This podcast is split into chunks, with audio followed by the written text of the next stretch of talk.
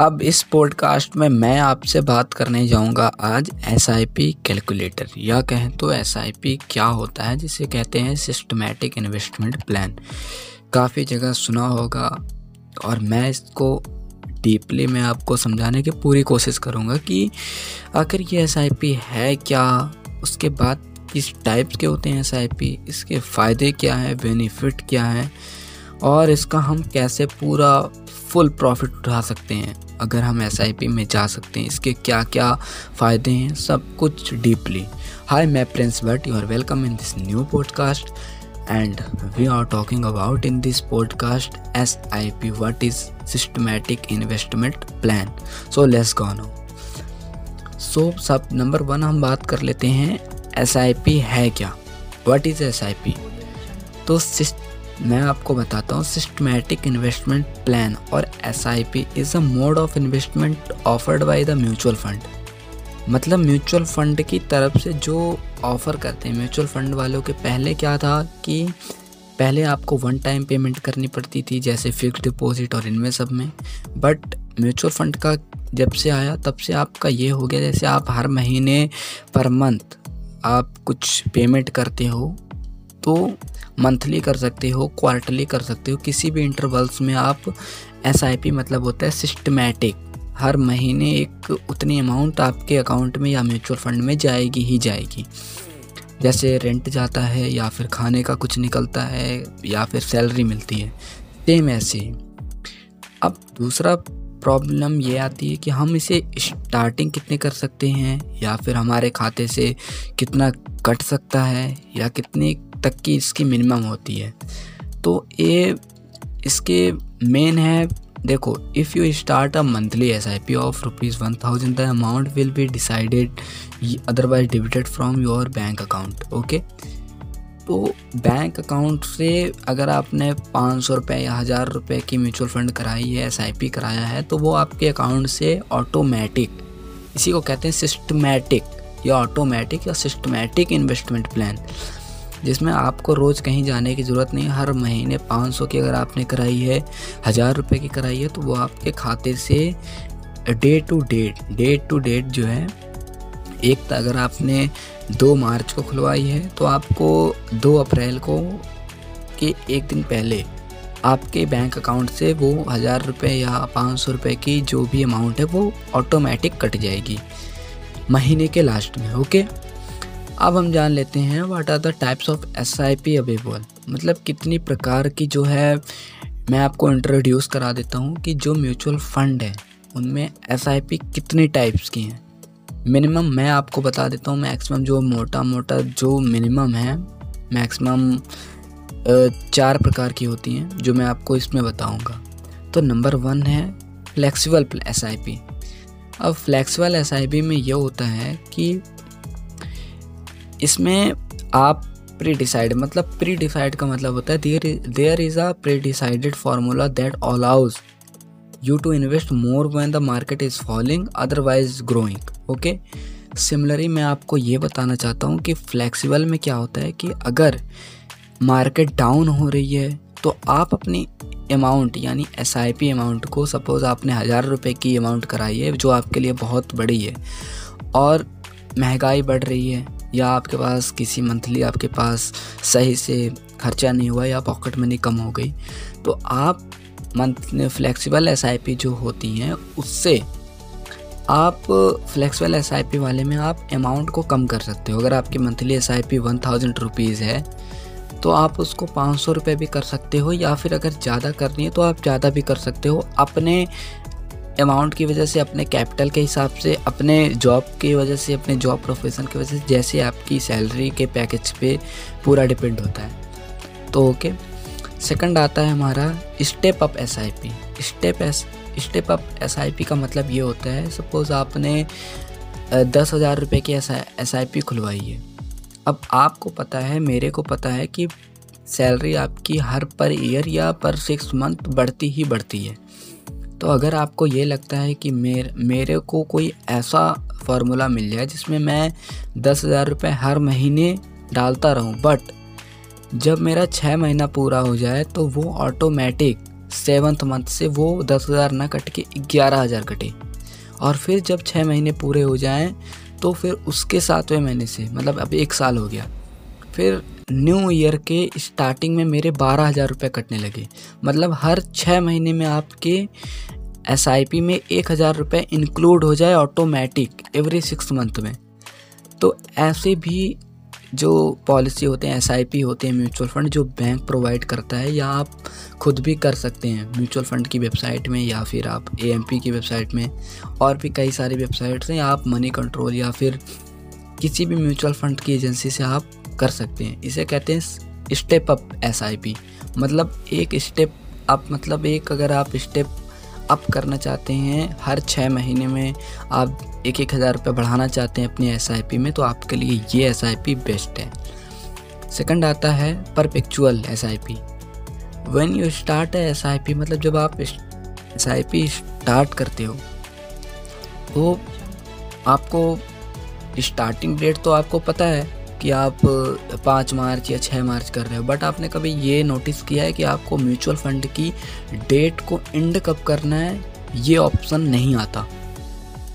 तो आप ध्यान से कभी अगर आप इन्वेस्ट कर रहे हो तो आपको ये मेन टारगेट करना है कि कभी भी आप देखो या फिर किसी मनी जीरोधा में या फिर ग्रो ऐप में कभी भी आप अगर इन्वेस्टमेंट करते हो, जो कि मैंने खुद रियलाइज़ किया है कि अगर आप इन्वेस्टमेंट कर रहे हो तो किसी भी म्यूचुअल फंड में तो स्टार्टिंग डेट तो पूछता है बट इंड डेट नहीं पूछता कि इंड कब करनी है आपको। एस की लास्ट डेट आपको नहीं पता होती कि मुझे ये एस बंद कब करनी है। तो ये होता है। तो इसके लिए सबसे अच्छा बनाया गया है एस आई पी परपेक्चुअल इस एस आई पी में अगर आप इसको डिटेल में समझना चाहते हो तो ब्लॉग पढ़ सकते हो या तो एक दो वीडियोस देख सकते हो। वैसे मैं इसमें पूरा आपको डिटेल में समझ, समझाता हूँ। परपेक्चुअल एस आई पी में मेन यही होता है कि आप परपेक्चुअल में जिस जिस डेट को आपकी एस आई पी कटने वाली है या लास्ट मंथ है तो जिस, जो स्टार्टिंग डेट है, जिस डेट को आपकी एस आई पी कटेगी बैंक से, उसके सेवन डेज़ पहले, सात दिन पहले सात दिन पहले अगर आप एप्लीकेशन फॉर्म कर देते हो, जहाँ से भी आपका, जहाँ से भी म्यूचुअल फंड आपका सबमिट हुआ है या फॉर्म वहाँ के एप्लीकेशन में आप रिटर्न करके लिख के दे देते हो कि मुझे ये एंड डेट मतलब ये इस डेट को एंड करना है अपने फंड हाउस को अगर आप रिटर्न करके एप्लीकेशन सबमिट कर देते हो तो आपको कोई प्रॉब्लम नहीं है। ओके? तो वो आपकी लास्ट डेट, जो एंड डेट होती है, वो फिक्स हो जाती है। अदरवाइज़ अगर आप सबमिट नहीं करते हो तो वो एंड डेट को सोचता है कि ये एंड डेट नहीं करना चाहती, ये अपनी एसआईपी को बंद नहीं करना चाहती या क्लोज़ नहीं करना चाहते। तो वो कंसिस्टेंटली कटता ही रहता है कटता ही रहता है बैंक अकाउंट से वो माइनस होता ही रहता है। ओके।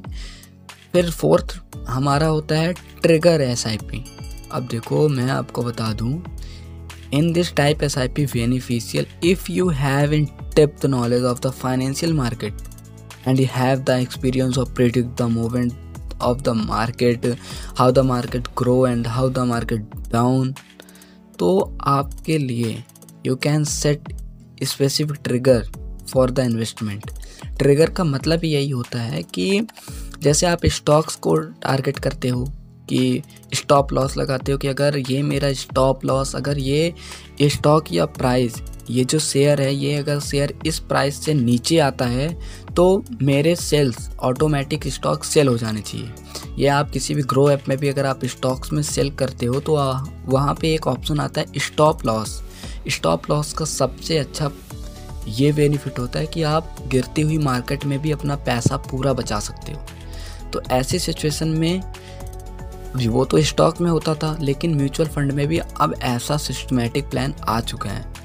तो अगर जिसको नॉलेज पता है, पूरी मार्केट के बारे में अच्छी नॉलेज है तो वो ट्रिगर एस में जा सकता है। क्योंकि वो चॉइस उसके लिए बहुत अच्छी है। उसमें वो खुद ट्रिगर डेट को फिक्स करता है एन फेल कब होती है, वो हर एक जो भी उसके ऑप्शंस होते हैं, वो कस्टमाइज़ करके खुद ही म्यूचुअल फंड में एज अ वो फंड मैनेजर की तरह डायरेक्ट प्लान कर सकता है कि मुझे कब निकालना है पैसा, कब डालना है, कब मार्केट में स्टॉप लगाना है, वो सब कर सकता है, जिसको नॉलेज है बहुत अच्छी मार्केट की। ओके अब देखो बेनी अब बात तो हो गई सिस्टमेटिक प्लान के टाइप्स की, और है क्या? अब मेन टॉपिक है हमारा बेनिफिट क्या है इसके? देखो बेनिफिट इसके क्या है कि आपको अफोर्डेबल नहीं होता, कि वन टाइम देना है या आपको हर महीने बहुत बड़ा अमाउंट देना है। मिनिमम आपको पाँच सौ या हज़ार रुपये देना है, जो कि मेरे हिसाब से बहुत छोटी अमाउंट है आपके महीने की एक जींस की। तो ओके अगर आप हज़ार रुपये इन्वेस्टमेंट कर देते हो तो बहुत अच्छी बात है एसआईपी में। और वॉरेन बफेट भी यही कहते हैं कि जितनी कम उम्र है वो कहते हैं कि मैंने तेरह साल की उम्र में स्टार्ट किया था बट वो एज भी मेरे को बहुत ज़्यादा लग रही थी।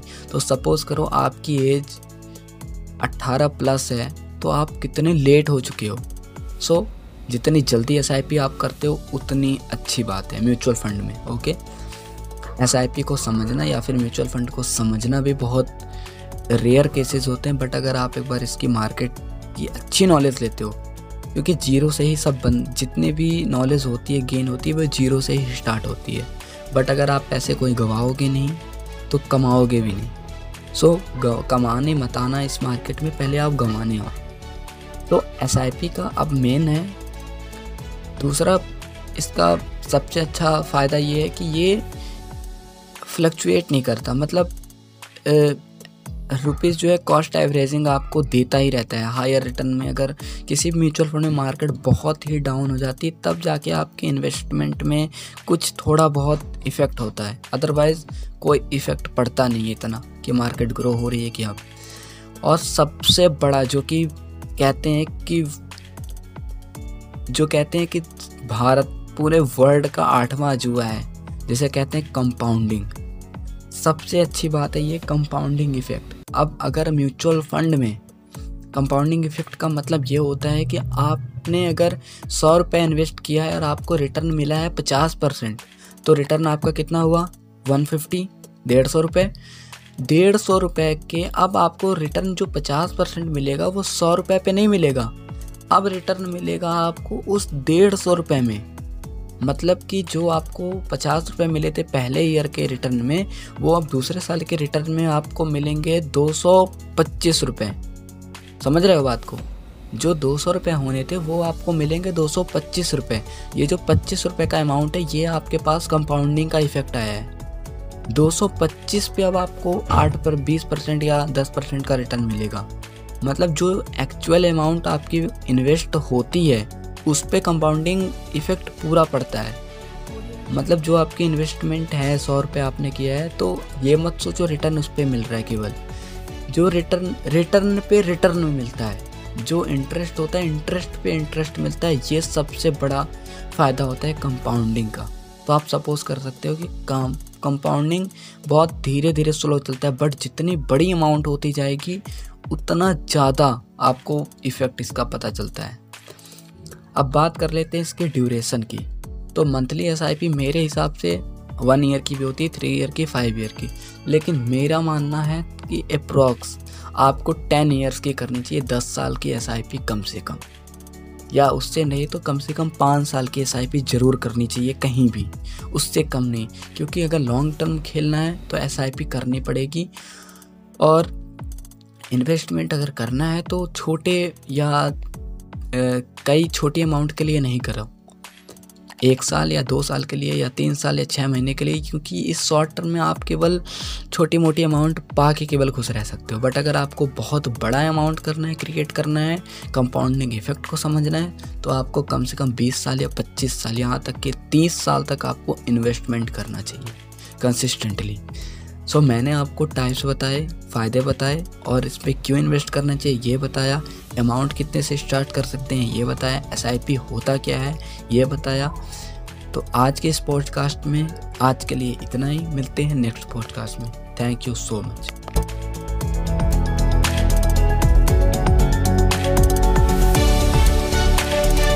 Audio